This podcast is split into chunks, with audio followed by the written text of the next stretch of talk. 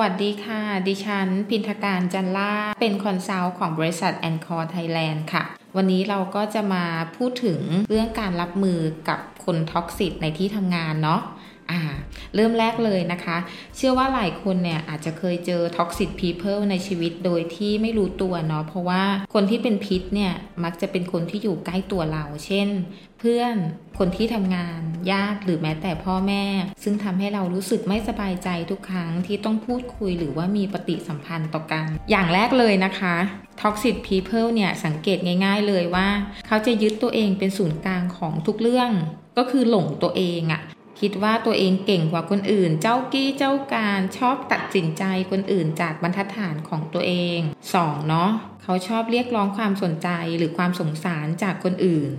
3. มักสร้างปัญหาและเรื่องที่ไม่เป็นความจริง หรือทำเรื่องเล็กให้เป็นเรื่องใหญ่แบบนี้ทำให้คนรอบข้างรู้สึกไม่ดี แล้วก็นำไปสู่ความขัดแย้งได้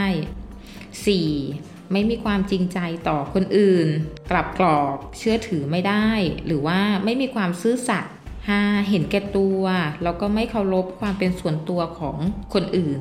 อันนี้สำคัญมากๆเลยเนาะ 6. ชอบบังคับควบคุม หรือโน้มน้าวให้อีกฝ่ายรับรู้แล้วก็เข้าใจผิดว่าเป็นฝ่ายที่ทำผิด หมายถึงการโยนความผิดให้คนอื่น ก็มาถึงข้อสุดท้ายนะคะ เรื่องการทำลายร่างกายแล้วก็จิตใจด้วยคำพูด เช่น เราอาจจะมีเจ้านายที่ชอบพูด กระแทกแตกดันเรา หรือมีลูกน้อง ชอบประชดประชันประมาณนี้เนาะค่ะ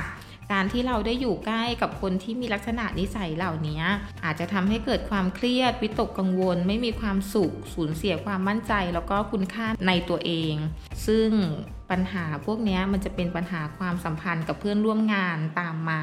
อาจนำไปสู่สถานการณ์ที่มันเลวร้ายมากขึ้น ทีนี้เรามาดูเนาะว่าการรับมือ toxic people เนี่ย เราจะต้องรับมือยังไงบ้าง โอเค อย่างแรกเลย เราไม่ควรคิดว่าพฤติกรรมของ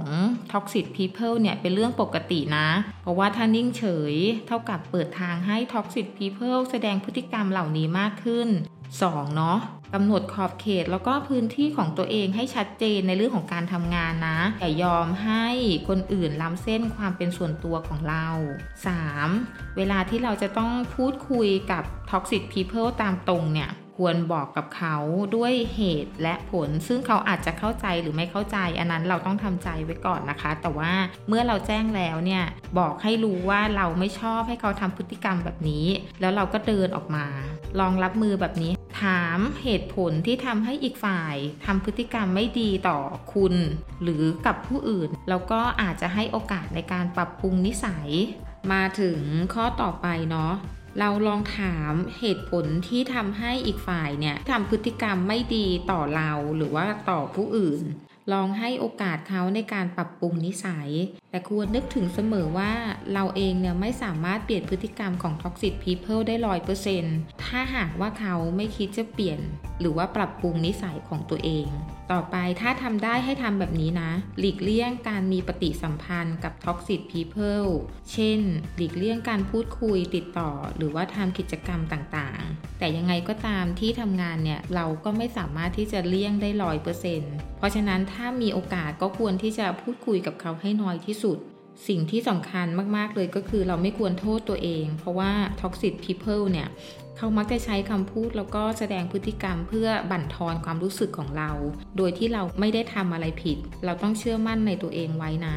สุดท้ายและผ่อนคลายความเครียดด้วยการพักผ่อนให้เพียงพอทำงานอดิเรกหรือว่ากิจกรรมที่ชอบดู Netflix ฟังเพลง YouTube ฟังพอดแคสต์ใด ๆ ที่เราชอบอะค่ะ หรือว่าใช้เวลากับคนที่เรา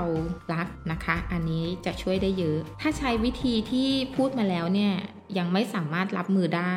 การเดินออกมาแล้วก็ตัดคนเหล่านี้ออกจากชีวิต จะเป็นสิ่งที่ดีที่สุด แล้วก็จะทำให้เรารู้สึกดีขึ้น นอกจากนี้หากไม่สามารถรับมือกับ toxic people ด้วยตัวเองได้เนี่ยพอรู้สึกเครียด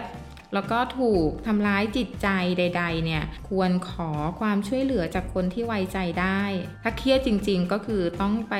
พบจิตแพทย์นะ เพื่อรับคำแนะนำแล้วก็จัดการกับปัญหาที่เกิดขึ้นให้เหมาะสมแล้วก็ให้ถูกต้อง worst case เลยเนี่ย ทุกคนก็คงไม่อยากเจอกับ toxic people ซึ่งมองว่า